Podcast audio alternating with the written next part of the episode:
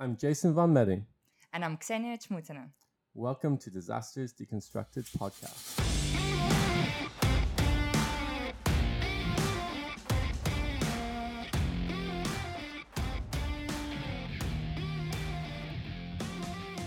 Okay, everyone, welcome back to Disasters Deconstructed podcast. We are up to episode 14, and it's Monday morning, and we're glad to be here, aren't we? We are glad to be here, and we're excited to be here. You know, I haven't said excited for a while, so I thought I'll get it in there straight away. Yeah, I don't know if you said it last week.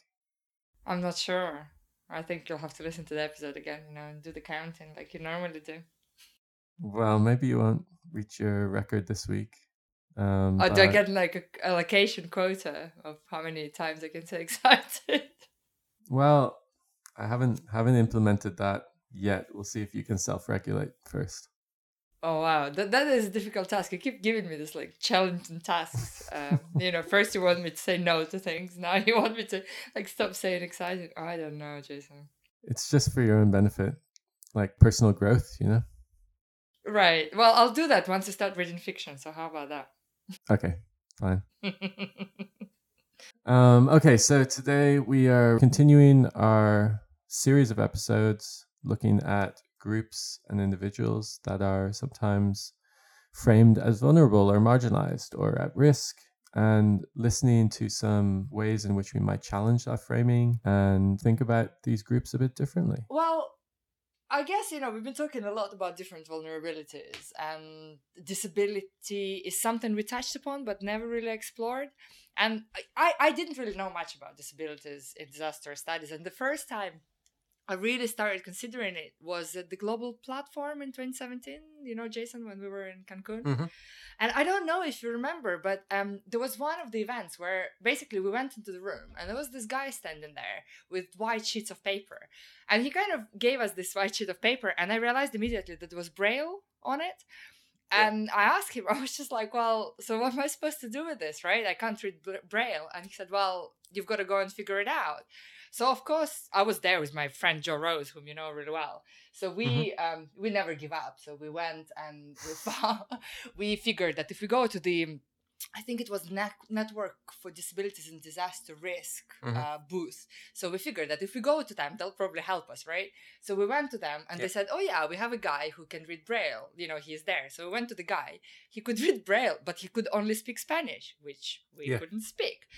And so then we had to find somebody to translate. So basically, it took us like an hour and a half, you know, to get the message yeah. on that white sheet. And the message was the venue and the topic of the event that they were running. But basically, they kind of made a great point of how difficult it is very often for people with disabilities to get information, right? Yeah. And you know, I've never thought about it until then. Re- it really, really never crossed my mind. And well, I guess that kind of reflects my own privilege. So, um, mm. long introduction, but today, disability in disaster studies is exactly what we are going to cover. And um, we would like to welcome Kirsten Lang, who is the program specialist on disability inclusive humanitarian action and UNICEF. Welcome, Kirsten. Thank you very much. Really happy to be here. Welcome, Kirsten. So, um, as Ksenia said, it seems like um, this is something that's really coming to the fore in our conversations about disasters. Um, and for anyone who's listened to the podcast since we launched last June, um, pretty much every week we end up talking about vulnerability. We end up talking about root causes of um, disaster risk. And um, we've seen quite a lot of increase of research and discussion on vulnerable groups, marginalized groups, um, including children and women, but also disabilities. And so we wanted to talk to you today about why we're seeing this kind of shift towards understanding vulnerability better, hopefully, although people have been trying to make these points for many decades. So, Kirsten, do you have any thoughts about what the main enablers were to start talking about disabilities in the context of disaster? Absolutely. And just to take a moment to say thank you so much for the opportunity to talk with you today because this is a topic I'm very passionate about and something that is increasingly getting attention as yeah. as you mentioned so really happy to be here Perhaps before going into directly answering your question about enablers and why now, I just wanted to touch really briefly on this narrative around vulnerable groups Mm. in the context of disasters. So, as you mentioned, people with disabilities are often described as one of numerous vulnerable groups who need special attention in disasters. Mhm. So, we often see response plans having lines like women, children, older people, people with disabilities, etc., are particularly vulnerable. And often that that is the limit of the attention to people with disabilities in response plans. And this narrative really has two main problems. So, firstly, it assumes that people with disabilities and all these other groups are homogenous. It, it doesn't recognise diversity among people with disabilities. We know that the experience of people with disabilities in disasters varies according to whether they are men, women, older people, young people, LGBTI persons, ethnic religious minorities, etc. They're, not a homogenous group. Um, secondly, it also assumes that vulnerability is inherent rather than being created. So, this narrative that we see so often, it, it labels people with disabilities, all people with disabilities, as being vulnerable.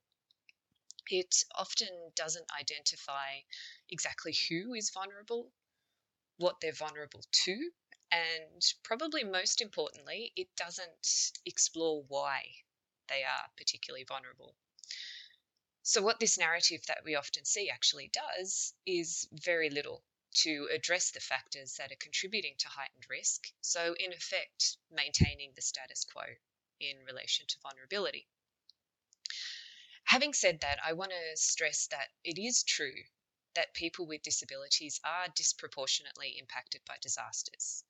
So, for example, some studies have shown that they're up to four times more likely to die in a disaster.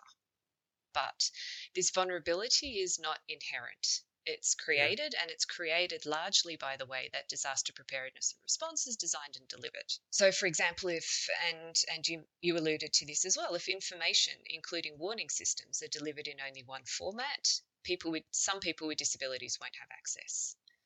Um, people with Yeah. disabilities can have more difficulty evacuating because of inaccessible evacuation routes, um, loss or damage to their assistive devices, and often shelters are inaccessible. Most importantly, though, people with disabilities are often excluded from decision making processes for disaster preparedness and response, which means that their requirements, including for accessibility, are often not recognised. So, that long introduction brings me to your question Mm. of the main enabler to the increased attention we're seeing now to people with disabilities and disasters. Um, one key turning point was the adoption of the Sendai framework for disaster risk reduction in 2015. So, the, the Sendai framework makes inclusion of people with disabilities an explicit requirement in disaster risk reduction. And this significant shift was made possible by the participation of people with disabilities themselves in the third World Conference on DRR in Sendai. 2015. Conference venues were accessible, processes were accessible, and this enabled people with disabilities to have an active role in the proceedings, to share their experience, to share their knowledge, and this really resulted in a framework that has done a lot to advance attention to this issue. Mm. The other key milestone, and this is this is the last point I'll I'll add on this question, the other key milestone was the World Humanitarian Summit in Istanbul in 2016, and with that, the wide endorsement of the Charter on Inclusion of Persons with Disabilities in Humanitarian Action. Now, this really provided an important foundation for the establishment of a task team on inclusion of persons with disabilities in humanitarian action, which was tasked with developing global guidelines on the topic. Now, crucial to this was that the task team was co chaired by the world's largest organisation of people with disabilities, the International Disability Alliance. And the three year consultation process to develop the guidelines included extensive involvement by people with disabilities in all regions of the world. And this was people with disabilities who had been affected by disasters themselves, for example, in the Pacific. Mm. The guidelines were launched in November last year, and they're now the first global humanitarian guidelines that were developed by people with disabilities. And they've really cemented that central role that people with disabilities themselves have as actors in disaster preparedness and response. And that I think has really been the key factor that's that's brought about this shift.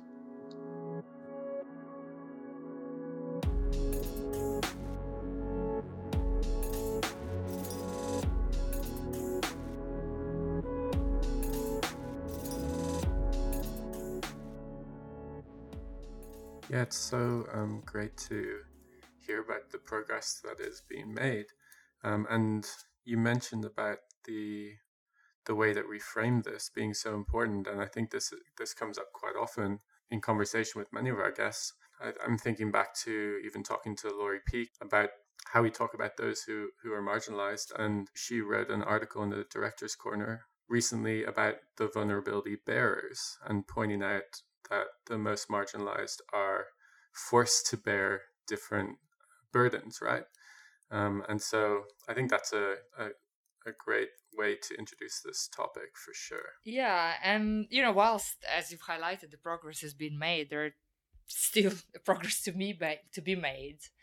Uh, and it's interesting how you've you've opened your statement with with the fact that you know not not all disabled people are disabled in the same way. And I think very often when we talk about marginalization, that is precisely the problem. You know, we just have this kind of um, wide brush and we just stroke everyone with it, you know, and decide that everyone is equally vulnerable.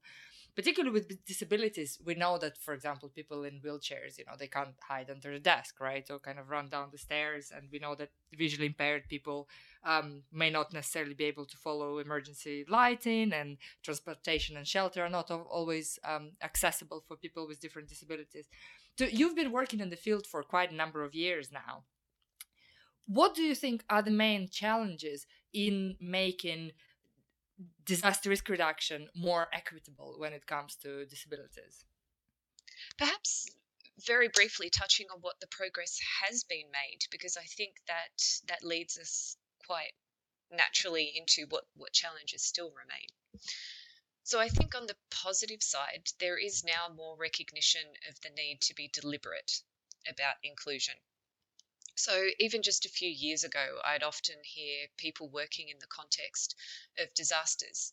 When asked if people with disabilities are included in their programs, they would respond with some variation of, well, our services don't explicitly exclude people with disabilities, uh-huh. as if this is enough. But it, as we know, it's not enough. Simply not deliberately excluding people with disabilities doesn't automatically result in them being fully included. But now we're really seeing that field practitioners do recognize that more deliberate and more explicit action is needed, and people are now asking the why. Um, another positive shift is that people with disabilities are no longer viewed only with this vulnerability lens. So, a few years ago, people with disabilities were viewed largely as only being passive recipients of assistance in the context of disasters and conflict but now increasingly they they are being recognized as being important actors. And again the question being asked now is the how how to best partner with people with disabilities. It's largely no longer a question of if. Um, so that that really brings me on to the two main challenges. There are many but but the two that i'll touch on are the ones that stand out mostly to me. Um, so we're no longer at the stage of having to advocate for inclusion the recognition of the need to include people with disabilities is there. But there is still a perception that including people with disabilities in disaster preparedness and response, it's somehow specialized or it's only possible where resources or capacities allow, or it only gets considered once the immediate, immediate emergency is passed. Basically, inclusion of people with disabilities is still not really seen as core business and mm. core to everything we do. Um, but it is core business, and I think to make this more systemic across all disaster related interventions, we really need more of a investment in resources. We need more proactive engagement by leadership in the humanitarian system. We need building of capacity at all levels, and of course, engagement by people with disabilities themselves in designing, implementing, and monitoring programs. Secondly, in terms of the key challenge, and I touched on this earlier, people with disabilities are often still seen as a homogenous group, all having the same needs and capacities. And as I mentioned earlier, people with disabilities are often not seen as also being men, women, coming from ethnic or religious minorities, mm. being older persons, children, or LGBTI persons. So, what we sometimes see is that people with disabilities are only seen for their disability and they're not seen for other aspects of their identity. So, for example, in the field, I've seen many people with disabilities who've been provided with wheelchairs um, or other assistive devices, rehabilitation, all these disability specific services. But what we fail to recognise is that they are also young women who need access to sexual and reproductive health information. They're adults who want an opportunity opportunity to work as with any other adult. They're also older people who have valuable knowledge to share, or they're also children who need and have a right to education and to play with other children. So it's these needs that I see often being overlooked for people with disabilities because they're often seen one dimensionally with only disability related needs. Isn't it amazing how intersectionality just kind of throws everyone and somehow it's just it's such a difficult thing to comprehend. So why is that? Why do you think we think of every well in this case marginalized group as a silo? What what what what it is what is wrong with us? I think part of the challenge has actually been created by us who are advocating for these different issues. And uh, one of the other positive shifts I'm seeing is that we're starting to recognize that and starting to address it. So, what I think was happening a lot previously was that we were in our work with the field, we were emphasizing either people with disabilities, or women, or children, or older people, rather than coming together as advocates on all these different issues and, and really working together to see what do we really mean by an inclusive rights-based response? What what does that really look like? And having some more coherent messaging and coherent guidance on on what that looks like. I think part of it is also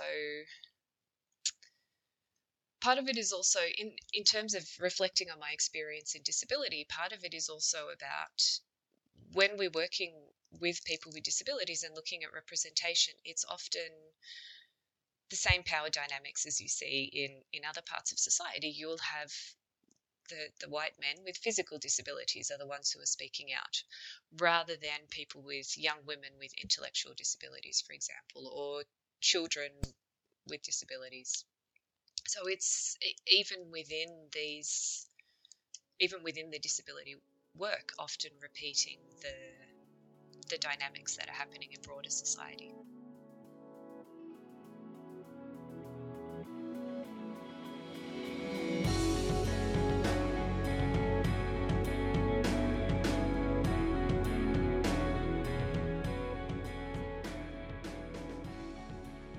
So, given that not all disabilities are visible, as you've mentioned, um, people who are marginalized and in different ways are not homogenous groups. Um, and we obviously need more intersectional conversations and approaches. So, do you have any examples of where this is happening and where it's been done well that you can share with us? Yes, absolutely. I think there's there's been huge progress and I think one of the things that is most successful is when you have people with disabilities themselves on these community based mechanisms. Like, yeah. for example, I spent many years working in refugee response. And what I saw was the, the camps and the urban locations where there were community based mechanisms that did have people with disabilities on on the community committees um, yeah. participating in designing the response. That's really where you see an inclusive response being delivered. Where it doesn't work so well is where people with disabilities really are just seen as as beneficiaries. Um, in terms of a very specific country, uh, yeah, I would need to would need to come back to you. There's been so many. I, I'm trying to think of what would be one really good example that stands out. But I think it's more about seeing across across all of the countries where the key success factor is really having people with disabilities participating on these community mechanisms. I think one of the things that I'm interested in is when people in a non homogenous group are facing different discriminations and aggressions, um, and they have different needs and agenda, where you have those kind of needs competing um, and kind of vying for space in terms of what intervention will happen or what will be designed, hopefully collaboratively. Um, have you seen that play out, and, and how do people with disabilities advocate for their needs when when it kind of competes with, for space with other needs? Does that make sense?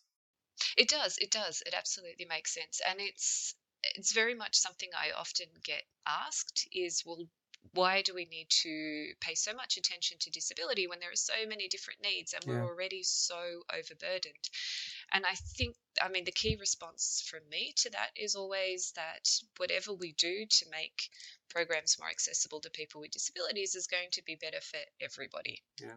I mean, a, a very, very simple, overly simplistic example is ramps going up to um, latrines, for example. That's not Mhm. only better for people with disabilities, that's better for, for many people who may have difficulty using stairs, for older people, for pregnant women, people with injuries, etc. Um, if we're delivering information about about risk or about services available in multiple formats, including visual, written, um, easy to read language, pictorial, etc. It's not only better for people with disabilities, it's also better for children, um, older persons, people who may be illiterate, people who use minority languages, etc., or even just people who are in an incredibly stressful situation and might have difficulty taking in big chunks of complex information.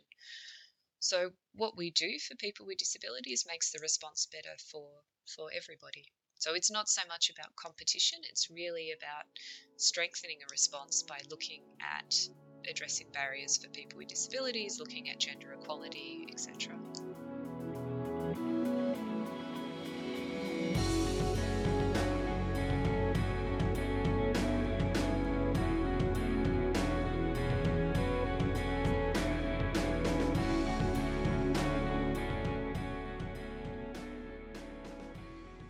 And I think that's why stories and narratives are so important and, and kind of creating ways that people can empathize with others and look beyond their own needs to see um, these wider community benefits and the ways in which things that help one person actually help the group too.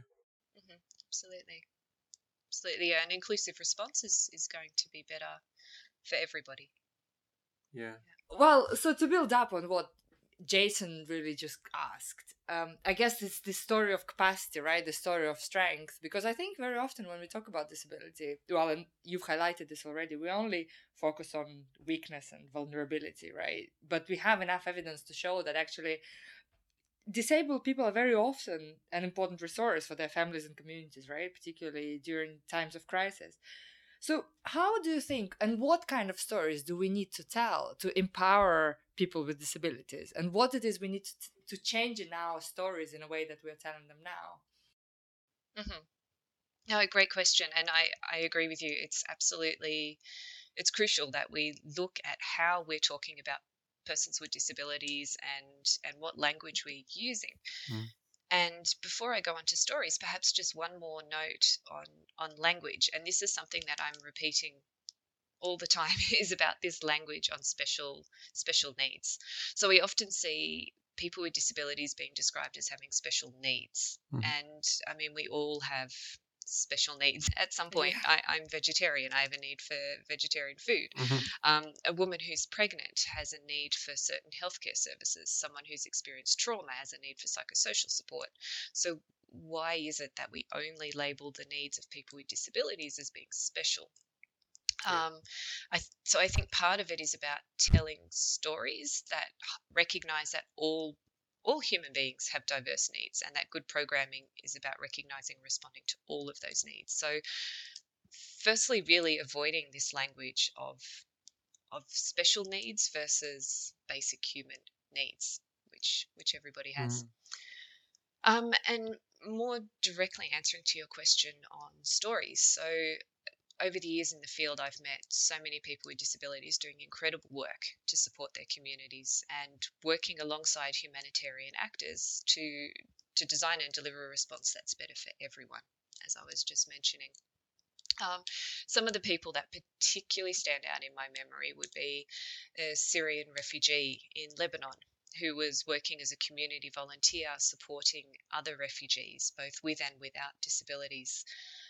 I also met a refugee woman with a disability in Rwanda who had built a very successful tailoring business and is supporting her family and neighbours.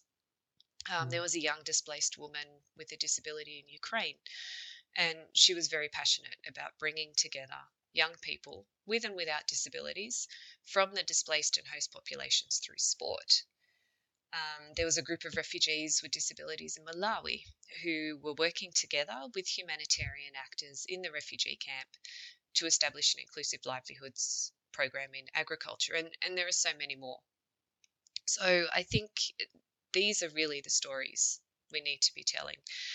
And I think in addition to the types of stories we tell, we need to be looking at who is telling those stories. And what we really need to be seeing more of is people with disabilities themselves being given a platform to tell their own stories.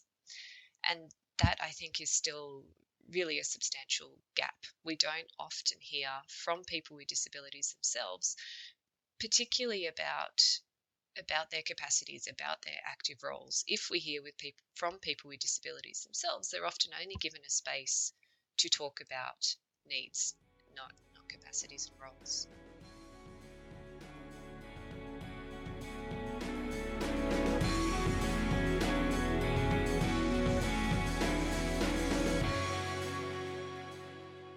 That's a really great point. And something I was thinking of as well was um, the language we use to speak about people with disabilities. A lot of our listeners are researchers in the disaster field or people um, you know studying uh, something related to disasters and probably wondering what is the appropriate way to talk about people with disabilities and because of all the the language that is offensive that is out there and the way that um, we can frame things in very ableist ways you know so do you have like what's the key advice you give to people about about the language that we use or what to avoid? Yeah, I mean, the first key, the very general key, is to ask people with disabilities themselves because it often is very context specific. Yeah. So just asking very openly, what what language should I be using?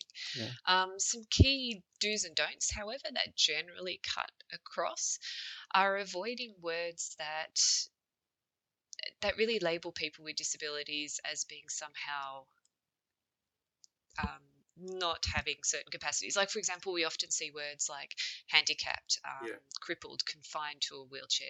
Those kind of that kind of language is really not helpful to move past this vulnerability lens.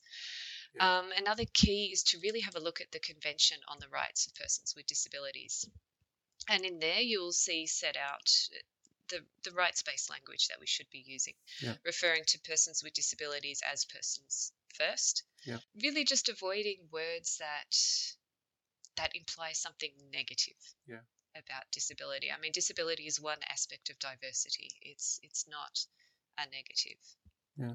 Wow, thanks very much, Kirsten. This is really interesting, and it's isn't it fascinating how not only we come back to vulnerability all the time, but it's basically no matter what narrative we talk about, we emphasize over and over again that vulnerability is all about weakness, right? And that language and pretty much every sphere around vulnerability is about weakness.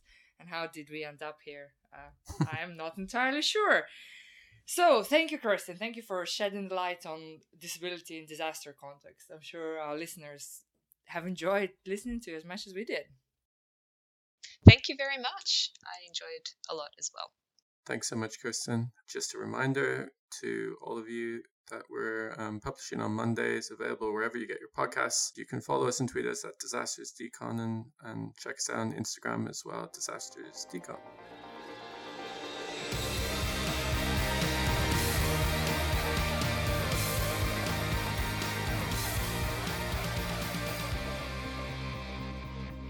You've been listening to Ksenia, Jason, and me, Kirsten Lang, on Disasters Deconstructed podcast.